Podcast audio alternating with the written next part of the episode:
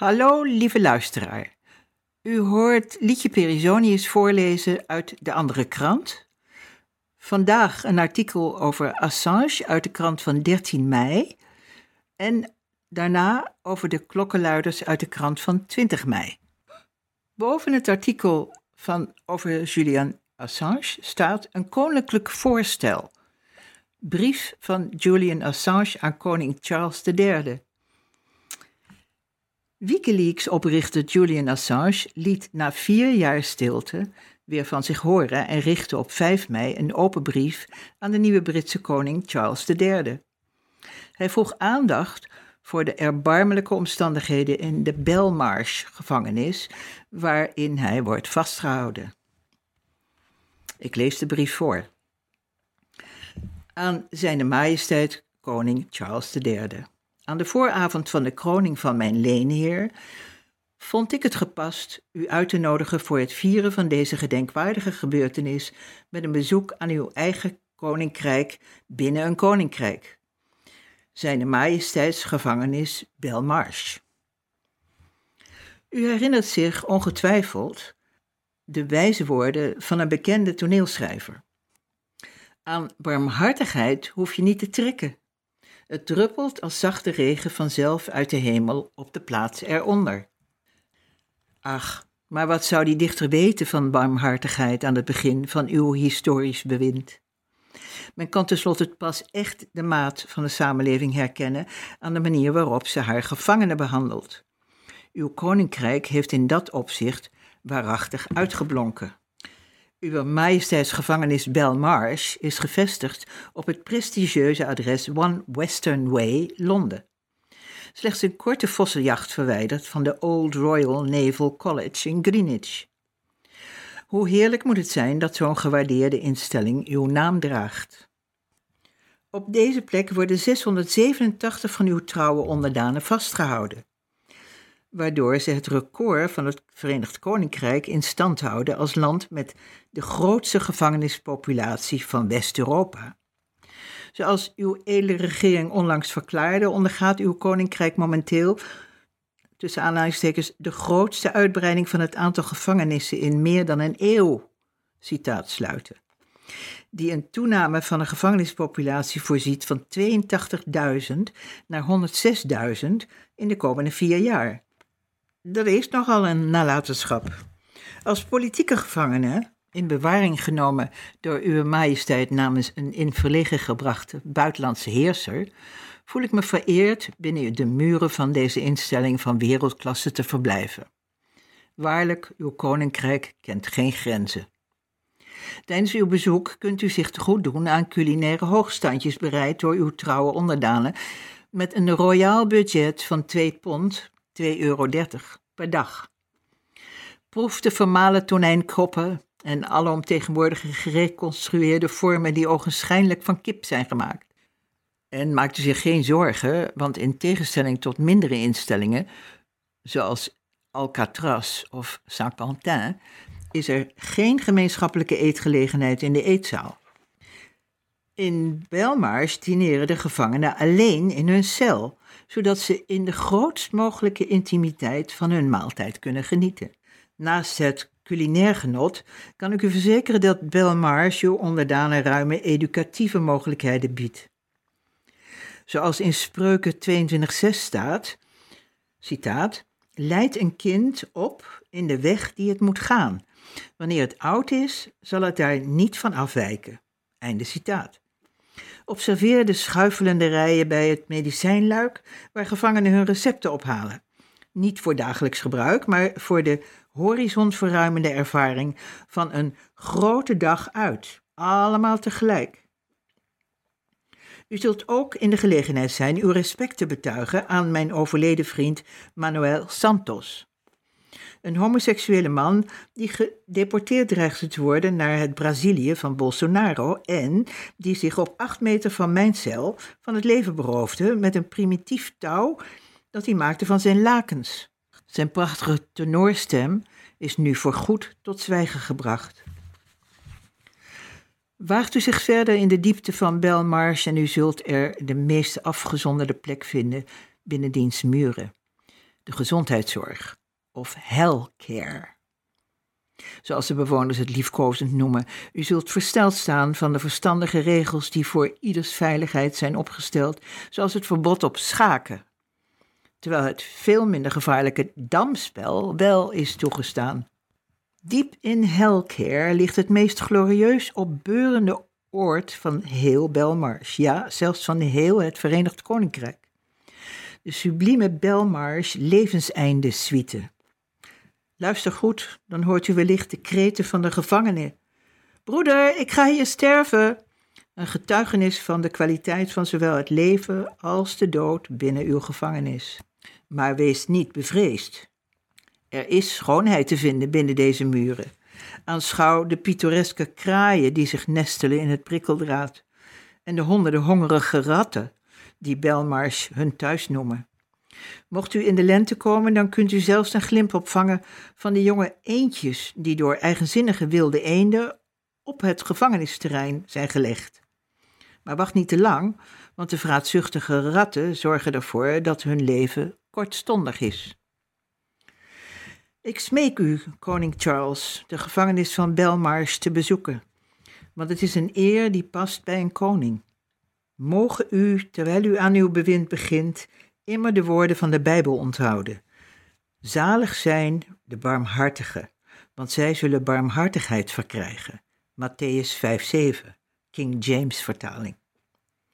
En mogen barmhartigheid het lichtbaken zijn van uw koninkrijk, zowel binnen als buiten de muren van Belmarsh. Getekend uw meest toegewijde onderdaan, Julian Assange, A 9379 AY. Volgt het artikel over klokkenluiders uit de krant van zaterdag 19 mei 2023. Er staat boven klokkenluiders niet beschermd, maar vervolgd door de staat. Nederland kent een groot aantal klokkenluiders, personen die misstanden in een bedrijf of organisatie aan de kaak stellen. Hoewel de overheid claimt deze mensen te beschermen, blijken velen na de onthullingen geroyeerd, in de steek gelaten of zelfs in de gevangenis beland te zijn door toedoen of nalatigheid van de staat. De andere krant licht er een aantal schrijnende gevallen uit. Geograaf Meent van der Sluis maakte in 1987 bekend dat aardbevingen en bodemdaling verband hielden met de Groningse gaswinning. Hij werd genegeerd en verguisd. Volgens hem waren de wetenschappers die zijn beweringen onjuist achten zelden onafhankelijk. Ook de directie en woordvoerder van de Nederlandse aardoliemaatschappij, de NAM, het bedrijf dat de gasboringen uitvoerde, schilderde van de sluis af als het aardrijkskundeleraartje en onnozele sukkel. Op 56-jarige leeftijd overleed hij aan hartfalen. Na zijn dood heeft de NAM excuses aangeboden en is de naam van Van der Sluis in ere hersteld. Ter nagedachtenis werd zelfs een monument geplaatst. Ironisch genoeg voor 50% gefinancierd door NAM, GasUnie en Gasterra. Als ambtenaar bij de Europese Commissie ontdekte Roelie Post dat vele Roemeense kinderen internationaal voor grote bedragen verhandeld werden in plaats van geadopteerd. Ze stelde de misstanden aan de kaak en wist deze na vele internationale onderhandelingen en een Roemeense wetswijziging te stoppen. Toen er na vijf jaar een bestuurswissel was, werd haar goede werk weer ongedaan gemaakt. Opnieuw kaartte ze de problematiek aan, maar werd er uiteindelijk uitgewerkt. Ze schreef het boek Romania for Export Only: The Untold Story of the Romanian Orphans en richtte een NGO op Against Child Trafficking, ACT, waarmee ze met behoud van salaris de adoptielobby toch aan kon pakken, tot het te veel bekendheid kreeg. Toen ze later terugkwam bij de commissie, kreeg ze een inhoudsloze baan, werd ze genegeerd en geïntimideerd.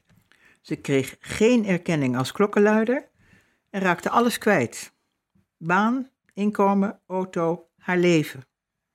Dankzij een motie van Pieter Omtzigt zette de Europese Commissie haar ontslag om in pensioen. De Europese Commissie eist 100.000 euro van post vanwege ongeoorloofde afwezigheid. Het volgende geval. Rond 2009 luidde Yvonne Brinkerink de klok over misstanden binnen de jeugdzorg. Ze kaartte aan dat er 1300 jongeren onterecht in de jeugdgevangenis zaten, daardoor geen onderwijs genoten en werden gevisiteerd als ze hun ouders mochten zien. Ook vroeg ze ministeries naar de hiaten tussen de voor de jeugdigen uitgekeerde PGB's en ZIN, dat zijn persoonsgebonden budgetten van Zorg in Natura, aan bureau Jeugdzorg en de ingekochte zorg. Ze leerde dat er aan iedere onder toezichtstelling of uithuisplaatsing eenmalig en maandelijks een bedrag betaald wordt aan justitie. Met bedragen tussen de 3 en 15.000 euro per kind per maand, wat met 80.000 UHP en OTS-kinderen in 2017 zou komen op een bedrag tussen de 240 miljoen en de 1,2 miljard euro. Ook maakten ze rond 2011 aanhangig dat er 70 miljard uit de AWBZ-gelden gehaald was om de ING-bank te redden. Brikkerink ervaarde steeds meer tegenwerking via verschillende overheidsinstanties, totdat ze zelf een gevangenisstraf moest uitzitten vanwege vermeende PGB-fraude. Ga voor meer informatie hierover naar dakl.nl slash jeugdzorg. Dan de volgende klokkenluider in het nauw. Bart van Wel belandde op zijn vijftiende als jongensprostituee in een pedonetwerk in Amsterdam. Hij beweert seksueel misbruikt te zijn door onder andere oud-topambtenaar van justitie Joris Demmink. Van Wel is kroongetuige in de Rolodex-zaak, een onderzoek naar de betrokkenheid van hooggeplaatste personen bij seksfeestjes met minderjarige jongens. Hij zegt ook andere prominente BN'ers en leden van het Koningshuis bij dat soort feestjes te hebben gezien. Zijn pogingen Demming veroordeeld te krijgen zijn gestrand. Ondanks een veelvoud aan getuigenverklaringen onder Ede in de rechtbank. Ook zijn er dossiers uit Turkije waarin Demming wordt verdacht van verkrachting. Toch is er volgens het Openbaar Ministerie geen enkel vermoeden dat Demming schuldig is.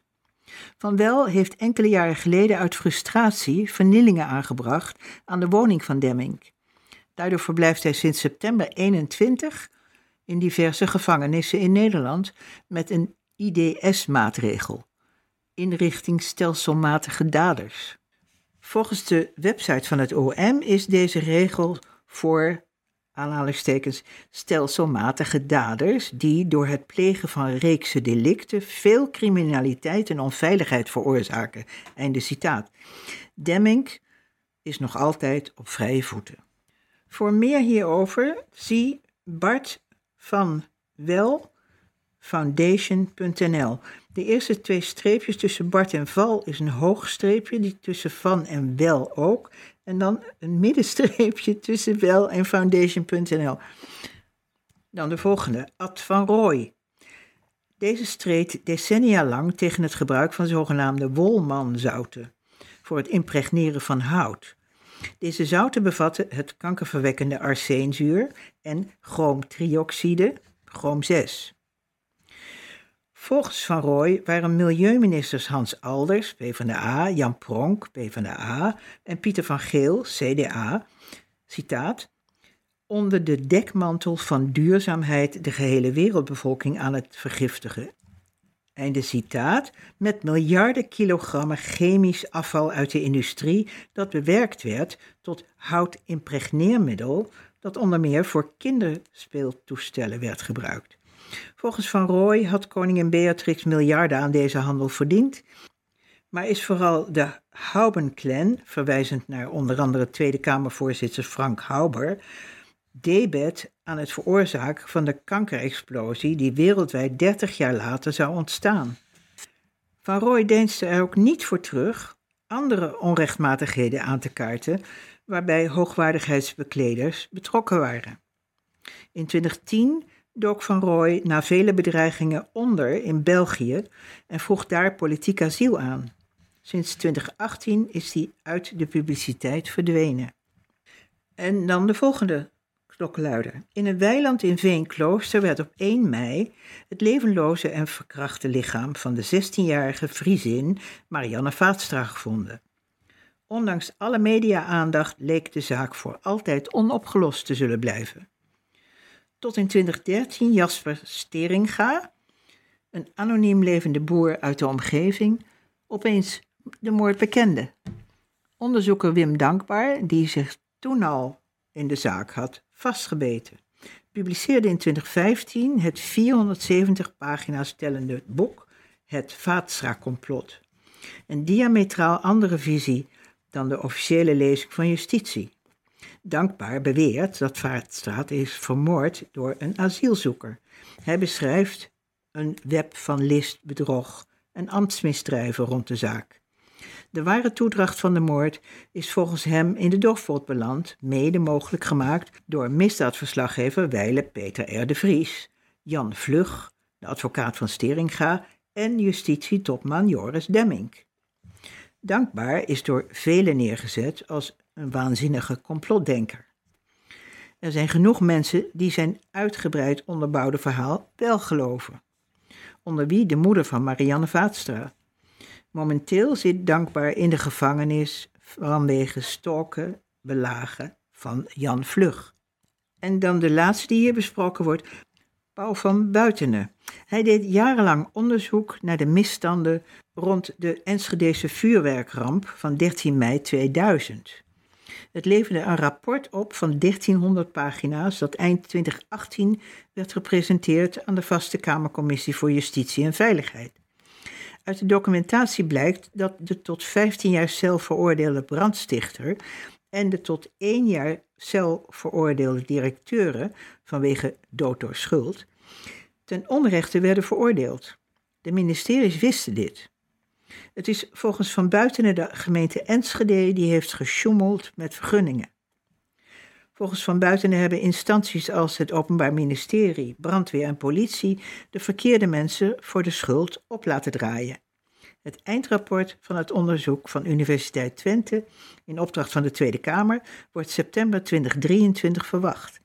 Eind jaren 90 stelde Van Buitenen al fraude en misstanden aan de kaak bij de Europese Commissie waarna deze in 1999 voltallig aftrad. In 2002 verliet Van Buitenen bitter teleurgesteld zelf het Europarlement, omdat er in zijn ogen te weinig is gedaan met de misstanden die hij aan het licht had gebracht. Volgt nog een lijst klokkenluiders, die veel langer is. De lijst van Nederlandse klokkenluiders is heel, heel lang. Er zijn op landelijk en gemeentelijk niveau burgers, militairen, ambtenaren, politici en andere professionals die misstanden aan de kaak proberen te stellen en vervolgens in de problemen kwamen. Bijvoorbeeld Victor van Wulven, Defensie. Fred Spijkers, Defensie. Frits Veerman, atoomspionage. Sophie Hankes, medische fouten. Robert van der Luitgaarde, kindermisbruik. Fatima Aboulouafa, politie. Willeke Ravenna, toeslagaffaire. Micha Kat, satanisch misbruik. Huig Plug, justitieel bedrog. Ad Bos, bouwfraude. Wilfred Zielman, gemeente Lopik. Marilis Roos, gemeente Bloemendaal. Suzanne Toiber, Universiteit Groningen. En Adelle van der Plas, zaak Demming, en dan nog betreft het slechts een hele kleine opsomming. Dit is het eind van het voorlezen van vandaag. Dank je wel voor het luisteren. Alleen dit nog. Om de hele papieren krant te kunnen lezen, kan je die kopen bij een verkooppunt.